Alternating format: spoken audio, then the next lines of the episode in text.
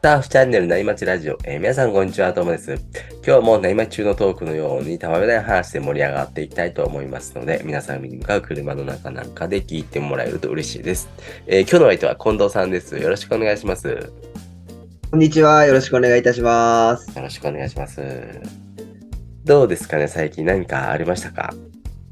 はい。あの、この収録、ゴールデンウィークも終わった時にやってるんですけど、はい。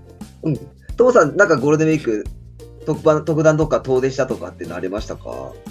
えーと、なんか水族館行ったり、うん千葉の海でパチャパチャしたりあぐらい拠点の方でねうんはい。そんなになんか目立ったことはしないですね。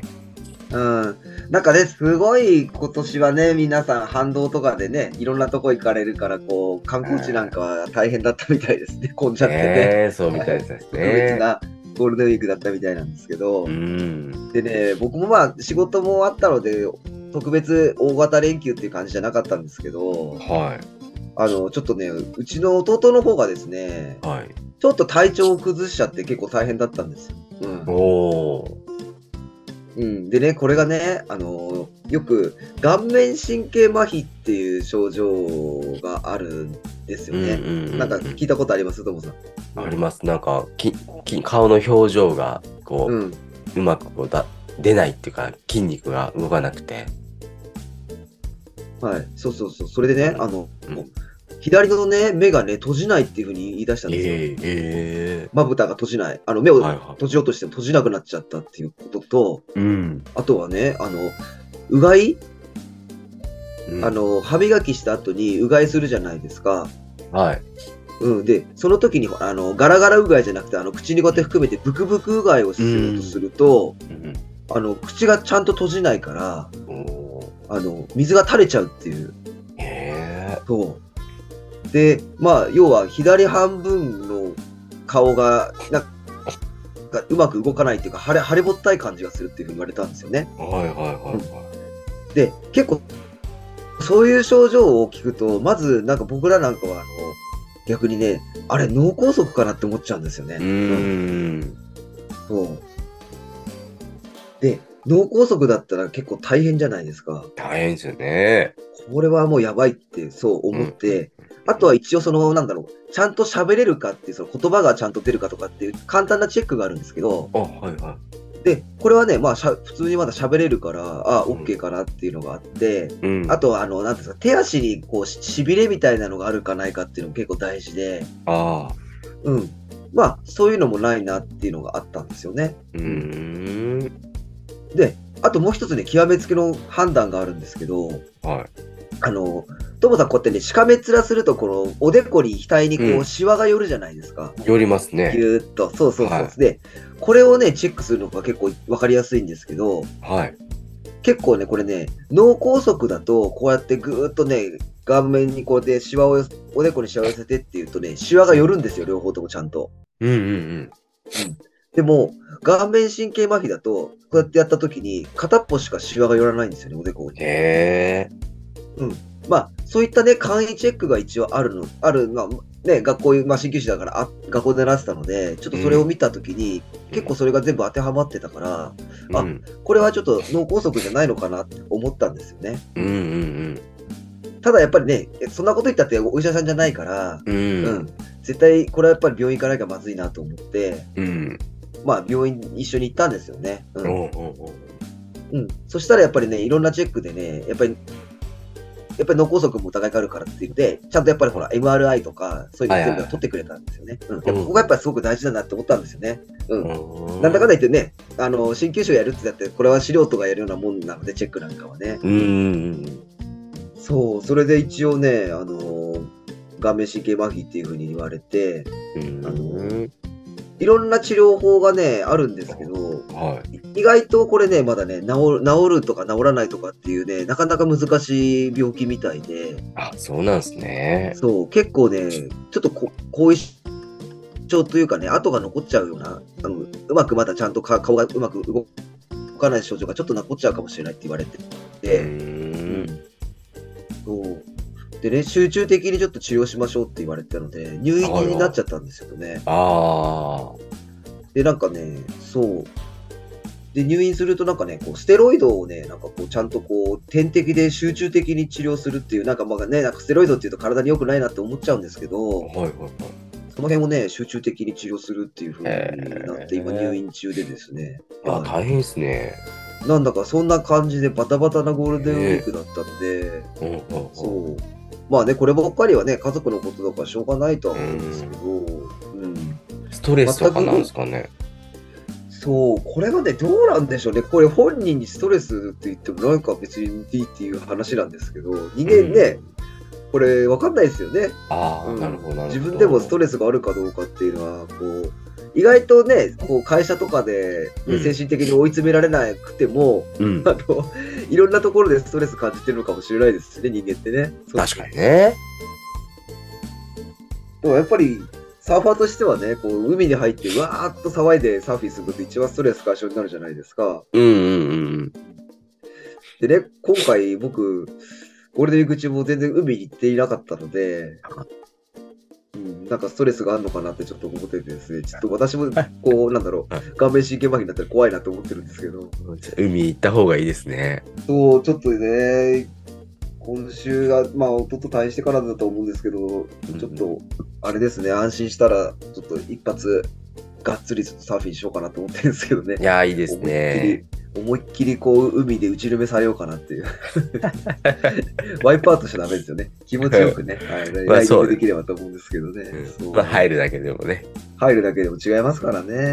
んはい。まあ、来年は、ちょっとちゃんとね、あの、ゴールデンウィーク中、1回ぐらいは海行こうかなっていうふうには思っているんですけどね。のああ、いいですね。そこはね、はい。あのサーファーと言えなくなってしまっているので、ちょっ と、海行きたいですね。うはいん。そうそんな感じでですね。す。はい。じゃあ、そんな話してると、アウトから1セットが入ってきたんで、そろそそんろな本話題になっちゃいましたね。はい、 本題にとりますね。近藤さんの回はですね、大人サーファーにおける体のお悩みに、えーサーファーズ身体管理学の視点からお答えするというスタイルでお話ししていきたいと思うんですけども、えー今日のお話はですね、ノートの近藤さんの記事から、えー気象病でっていうことなんですが、はい気象病ってあれですよね、お天気のことですよね。はい、これですね。えーまあ、いろいろな言い方があってね、最近だと天気病とも言ったりとかするんですけど、え特に今、あの、季節の変わり目じゃないですか。ー、はい。最近で言うとやっぱりこうねめめちゃくちゃ30度近くなったりとかまはあ、い今日は結構今寒いですよねうんうんうん。雨の日なん雨降ってるんで今ね、はい。なんかこう1 5六6度こう寒暖の変化違ったりするじゃないですか朝と夜だとあーうん朝と昼間だと、朝晩と昼間かなうん、でこういったね激しいこう気温の変化とかあとはこれからまあだんだんね梅雨とか台風シーズンになってくるとこう気圧の変化が結構激しかったりってすると思うんですよね大型低気圧が来るとうん。まあそういった時にですねこう人によって症状が違うんですけど、ん結構原因がわからない体調不良が出たりとかすることをまとめて気象病として最近では考えられてるんですけどうん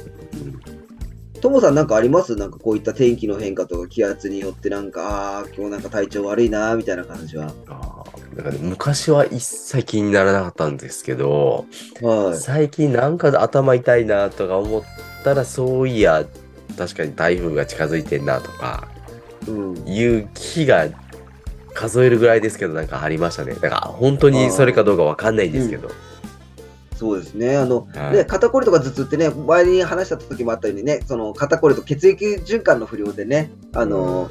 なる人も結構いるんですけど、はいもしかしたらともさんもそういったね、気象病とかっていうので、ちょっと気圧の変化に反応するっていうのは、年齢によってもちょっと変わってくる可能性もあるみたいなので、えーもしかしたらそうなんですねちょっとあるかもしれないですかねね。まあ、あんまりね、気にしちゃうのもこういうの良くないんですけどね、逆にね。なんかそうするとほら、ね、ビクビクしちゃうじゃないですか、 って気圧がするうとん。そういですやよー、嫌だなーねなんていうふうに思うのも良くないんですけど、うん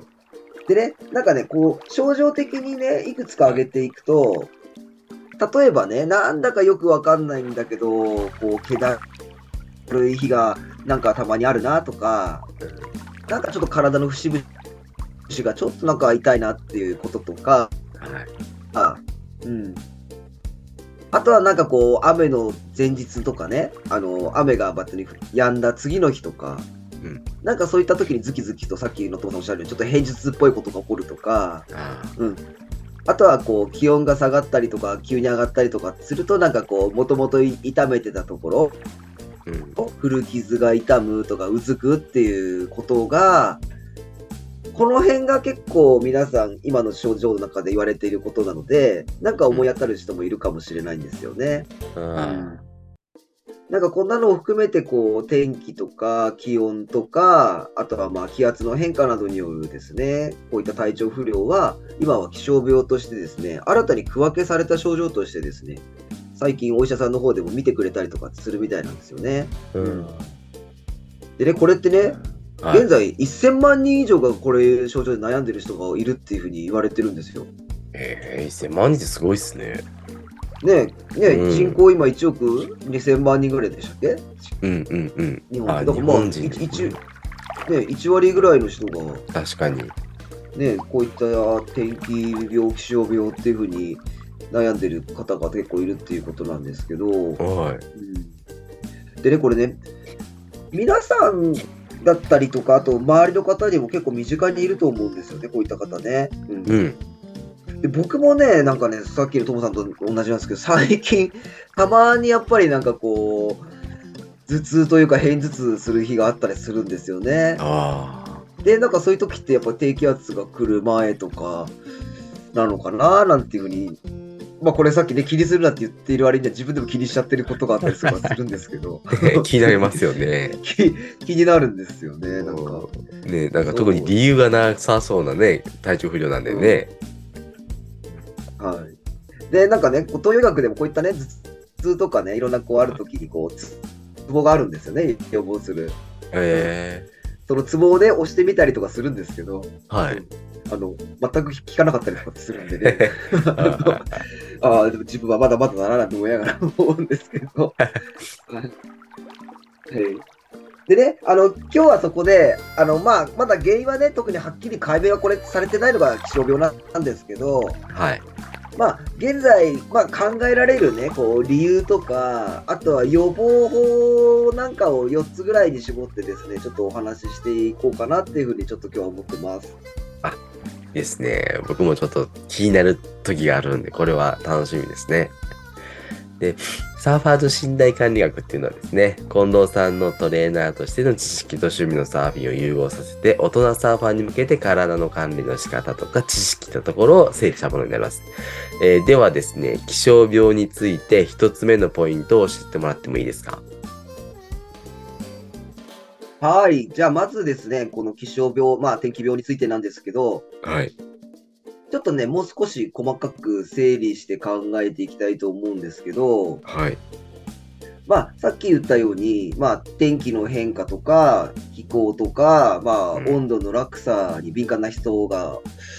こういった方がですね、あの敏感に反応する方が多いんですけど、うん。でね、体がね、こう、ついていけなくなっちゃうっていうふうに言われてるんですよね、こういったこの、いろんな気候とかの変化によってね。ううんん。なので、比較的どっちかっていうと、女性の方が多いっていうふうに言われてるみたいなんですよね。うん体力的にもっていうふうに考えるとなんですけど、うん、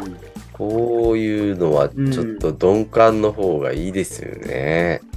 そうこれ逆にねうあんまりこうこういったものに体が反応してこうやってね一生懸命対応しようと思っちゃうってことなので、うん。ある意味ねこれ繊細に反応してしまうっていうことなんでしょうね。ううんん。でなんかちょっとねアレルギーの反応に似てますよねこういうのってねあーなんか体が反応しちゃうってことだから。そううんうんで、これね、サーファーとして考えると、なんかね、こう、台風が近づいてきた時とかね、こう、天候が変わる雨の日の前とかに、こう、ね、その度に偏頭痛があったりってすると、ちょっとなんか逆に、ね、台風の前だからね、結構波が良くなるじゃないですか。だからこそうれ、ですね行かなきゃってなった時に頭痛がしちゃったり行きたくなくなっちゃうと思うので、確かに。ね、ちょっと嫌ですよね。うん嫌ですこうやねって。うんうん、でも、悩んでる方結構大人サーファーの人もいるかもしれないですよね。なんかねさっきのね、ね10%だったらね、うん。海入ってたら、周り見渡したらね、いるってことですもんね。多分ね、だだからこう、ね、頭痛止めのバファリンとか飲んで海に入ってる人もいるのかもしれないですよね。ねそうかもしれないですね。うん。うまあまあいいことじゃないですけどね、これね、そうそうそう。ちょっと悲しいですけど。で、あとはね、もともと小さい頃とかに喘息があった人とか、はい。あとちょっとね、リウマチの毛がある方にも、結構この天気に反応する方って結構多いみたいなんですよね。うんえーで、そう、それでね、今分かってる理由の中のはいこ。とでね、一応この2つあるんで、はこのい。 2つについて、この体がどういった反応になるのかっていうのをちょっと考えてみたいと思うんですよね。2つ目うんうんうのんこのポイントとしてはですね。ああ、はいはい。じゃあ、二つ目、早速、えーどんな、えー体がね、反応するかっていうのを聞かせてもらっていいですか。はい。で、まずこの理由の1つ目として考えられるのが、この気圧の変化についてなんですけど、うん。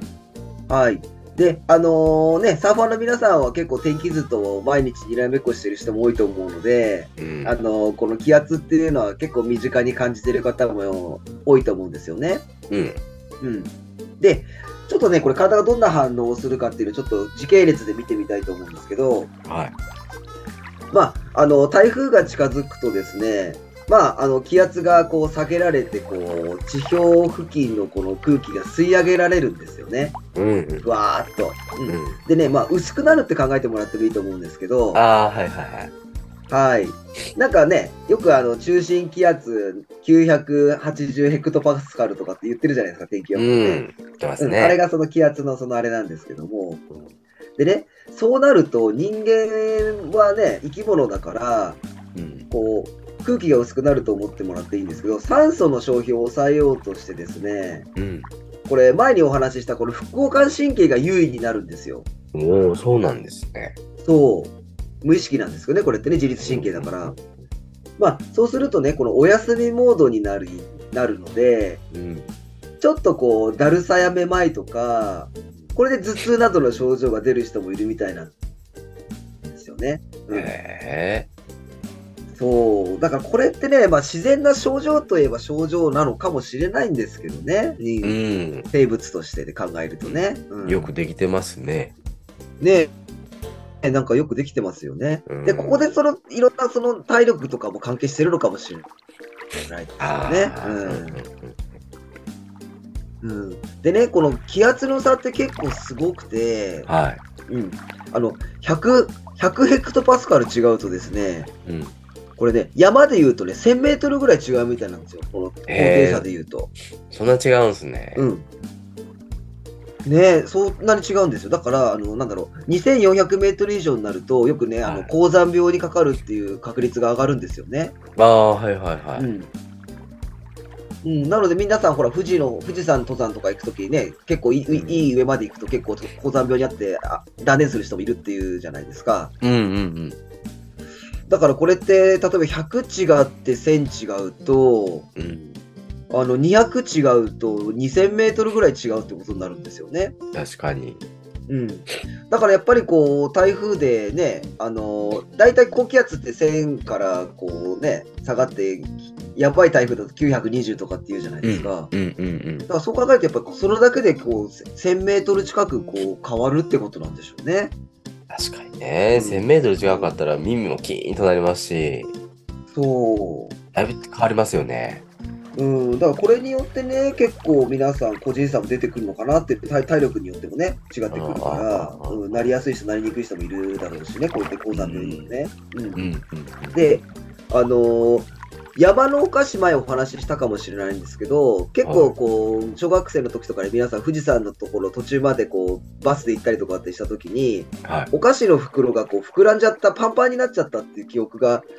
ある人いるかななんか僕なんかは結構あるんですけど、飛行機乗った時とかね。あ、そう、飛行機の時とかでもそう、うんお菓子の袋パンパンになるじゃないですか。うん。あれってやっぱり人間って考えても同じで、どうしてもはい人間もやっぱりそのね、ぜ体全体袋みたいなもんだから、うん。同じようにちょっとこう、なんていうんですかね、膨張するわけじゃ、ば爆発するわけじゃないんですけどね。うんうん。なんかこう、関節のところとか、体全体のその節々のところがちょっと、こう、腫れるっていうわけじゃないないんですけど、うん、気圧の変化でちょっとパンパンになり、形になるんですよね。うん。それでやっぱりそこで痛みを感じ、うん、そう。ね、なんかありますよね。副鼻公園みたいなね。うん。鼻の上の頭。方なんかも、そう。同じ感じで出ますよね。うん、で僕それ飛行機乗ったらなる時があるんでああ、もしかしたらね、はい、気圧がうん低くなった時はこれなんじゃないかなって僕は思ってたんですよねずっと。うん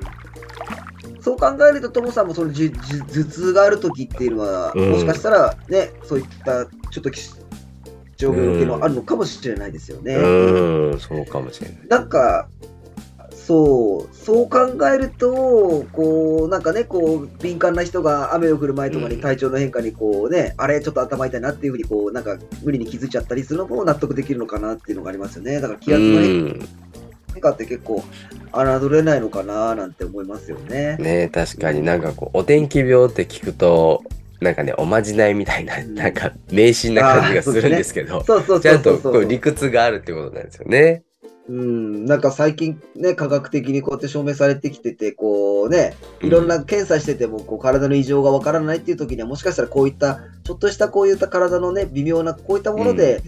いろんな症状が出るのかもしれないですよね。うん、で一括りにするとねなかなかこうやって気象病になるっていうふうになるんですけどやっぱね辛いですよね、なんかそういっ辛たいでねすね出ちゃう皆さんはね。うんはい。で、あとはね、これ、さっきのともさんの副鼻腔炎のように、これね、他にもね、この三半規管が耳の後ろにあるじゃないですか、バランスを取るためうの。うんん、あの車酔いとかにもね関関係してくるこの三半規管なんですけどうんなんかねここにもね弱い人三半規管が弱い人にも結構この脳がね過度な情報がいってしまうのでうんこう反応した脳が何とかしなくてはと思ってこう自律神経をこうねこう勝手にどんどんどんどんこう乱していってはまあ、眠れなくなるっていうようなね、症状も出ることもあるらしいんですよね、この気象病ってい。。へえそうなんですね。そうだから三半規管が弱い方にも、もしかしたらこういった気象病の症状が出るっていうこともあるみたいですね。う、うんん波酔いするね人っていますもんね。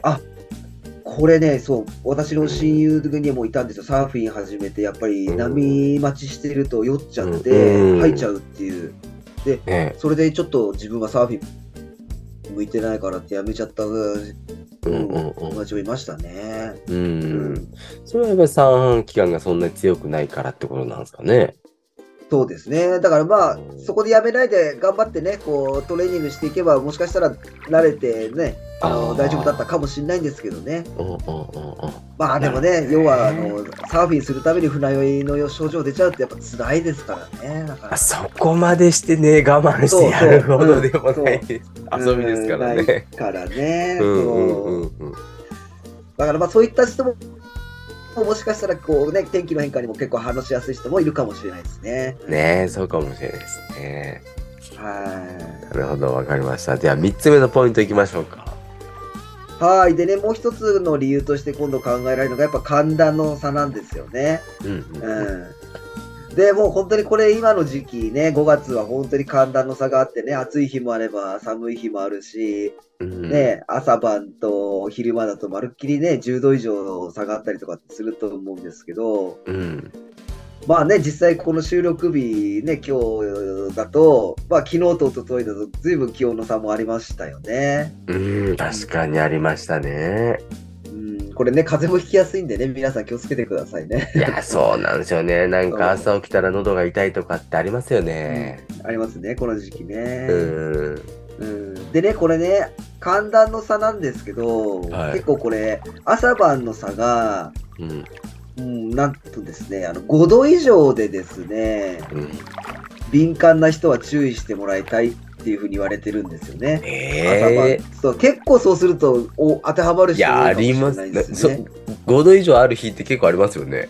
特に今の時期なんかはね、ねまあ今の時期じゃなくてもそっか、冬とかでもそうかもしれないですよねそんな気がするのね。5度以上はありそうです。結構。うんだからここでも敏感じゃない方がいいっていう話なんですけど、こ確かれになかなかね、そう、自分でこうね、調節するわけにもいかないからね、体が反応しちゃってること なんで。うん、そうですよね。そうそうそうで、これもなんでかっていうふうにさっきみたいにちょっと考えてみると、はい。でね、これ、体の差が激しいとね、やっぱり体が暑いとか寒いとかに対応するために、うん。これやっぱり自律神経が頑張るんですですよね。はいはいはいうんはい。交感神経と副交感神経がこう目まぐるしくこう調整しようとするんですよね。うんうんうん。でね、そうするとやっぱり自律神経自体がもうヘトヘトになっちゃうんですよね。うんへえ。で、結局そうなるとバランスが崩れて、いろんなところの機能が低下してしまうんですよね。あで、これをそう含めると、寒暖差疲労っていう状態になるらしいんですよ。あ。へえ。これ、なんか一やっぱ応、ね、寒暖差疲労っていう、うん、うんあの寒暖差に、寒さに対応するため自律神経をこう調整してくれてるってことはうん、え逆に敏感な人は風邪ひきにくかったりするもんなんですか、これがね、意外と面白い話があってですはね、いそう、意外とこういった反応がいい人って、そう、はい、ある意味風邪ひきにくくなったりする、困ってあったりするんですよね。守ってくれだからて意る外とこう体調悪い、い体調悪いっていう、そう、体調悪い、体調悪いって言ってる人ほど、あまり大病にならなかったりしたりするっていうことあるじゃなないでるすか。ほどなはいはいはいそうでいきなり、なんかあいつすげえ元気だったのに、大病になっちゃったとかっていううんことがあったりするので、 あこれね、あながちともさん言ってること、もしかしたらあー意外と正解なのかもしれないんですよ。えー、気候に合わせるために自律神経頑張ってくれてるってことですからね、そう。だからうまくその、まあ、体は大変かもしれないけど、うん、その一定のラインを超えないようにしてもらっているっていうことはあるかもしれないですよねねあるかもしれないねよくできてますね体はそうでねこれまあこれまだねそのエビデンスでこのい一部の研究で出てる話で新しい話があってはいあのこれまああまりあまりねここにバーっていうことじゃないかもしれないんですけど、うんなんかねあの花粉症の人はうん、あの癌になりにくいっていう風な研究出してるお医者さんも最近いるんですよ。ええ要はそれだけ免疫機能が活発っていうことじゃないですか。ああああだかあらそうすると、そのがんに対しても免疫機能が働くから、よりそのあ活発になるっていうふうに言われてたりとかするから、あながちさっきのそうですね、うん、ともさんのお話にえー当てはまるから、あ普段から体調悪い、体調悪いって言ってる人は、もしかしたら大病にはなりづらいかもしれないですね。ねあーだから確かもうに確かに。ネガティブに考えずにそう考えるとなんかちょっとね、うん気、持ちも楽になりますよね。そうですね、うん、逆にそうって思ってもらってもいいかもしれないですね。ねえなんか、うん天気後でお悩みの方はね。うんあ、ともさん、これはね、今日ラジオの新しい発見かもしれません。 あの他で使ってもらって全然大丈夫ですよ。 そうですね。はい。だまあ一応ね、寒暖疲労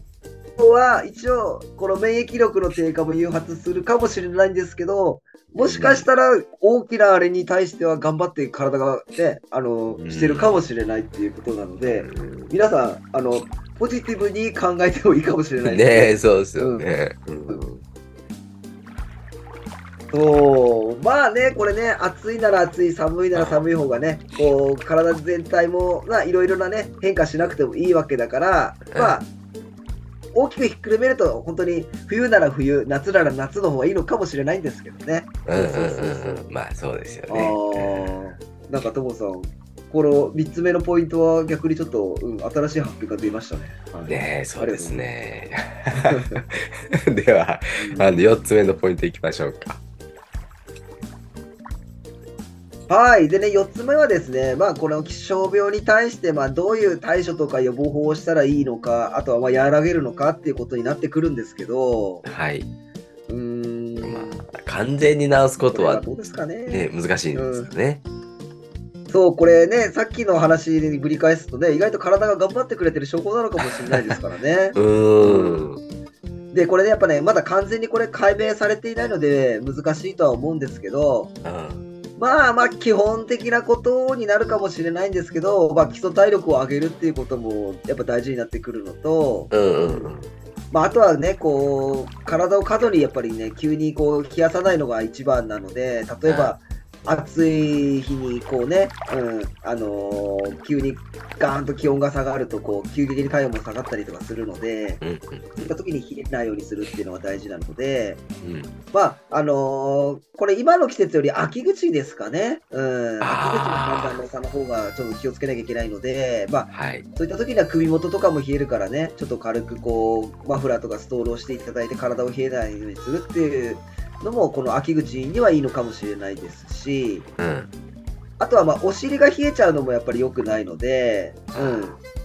特にこの辺はですね、あのー気をつけていただきたいですかね。うんうんまあ、冷えっていうのはやっぱり体にとって良くないから、やっぱりそこは気をつけてもらいたいですね。あー確かにね、なの自でまあ律神経を休めるためにね。自律神経休めるためにはね、うんこういった少し、うん、やってもらってもいいかもしれないですね。で、うんあとまあいつも通り言っているお風呂のね、湯船にしっかり浸かるっていうこともいいのかもしれないですね。確かにな。うんまあね、なかなかね、これ、いろんなことが、なんていうんですかね、こう、医学が発達してね、病名がこう分かれてきちゃってるから、ね、うん余計にこうやって最近こうやって気象病だとかっていう名前も出てきてるとは思うんですけど、うんまあ基本的にはですね、あのまあこれ意外とね、気象病ってあな取れないんですけど、やっぱりいつも言っている適度な運動とか、休養とかですね、あの栄養をしっかりとるっていうことがやっぱり大切なんじゃないのかなって思いますね。ねえ確かにな。よくわからんからこそ、ここら辺はしっかりやっといた方がいいかもしれないですね。うんやっぱり基本的に予防としては、このね、いつも言ってることをね、あのやっぱりしっかりするっていうのは大事なんじゃないですかね。うん。確かに。まあね、海入る前に頭痛いのはやっぱ嫌ですからね。うん嫌ですね。うん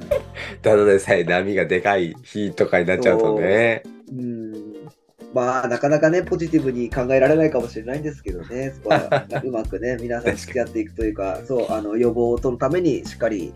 体調管理というかね身体管理していきましょうね。うんわかりました。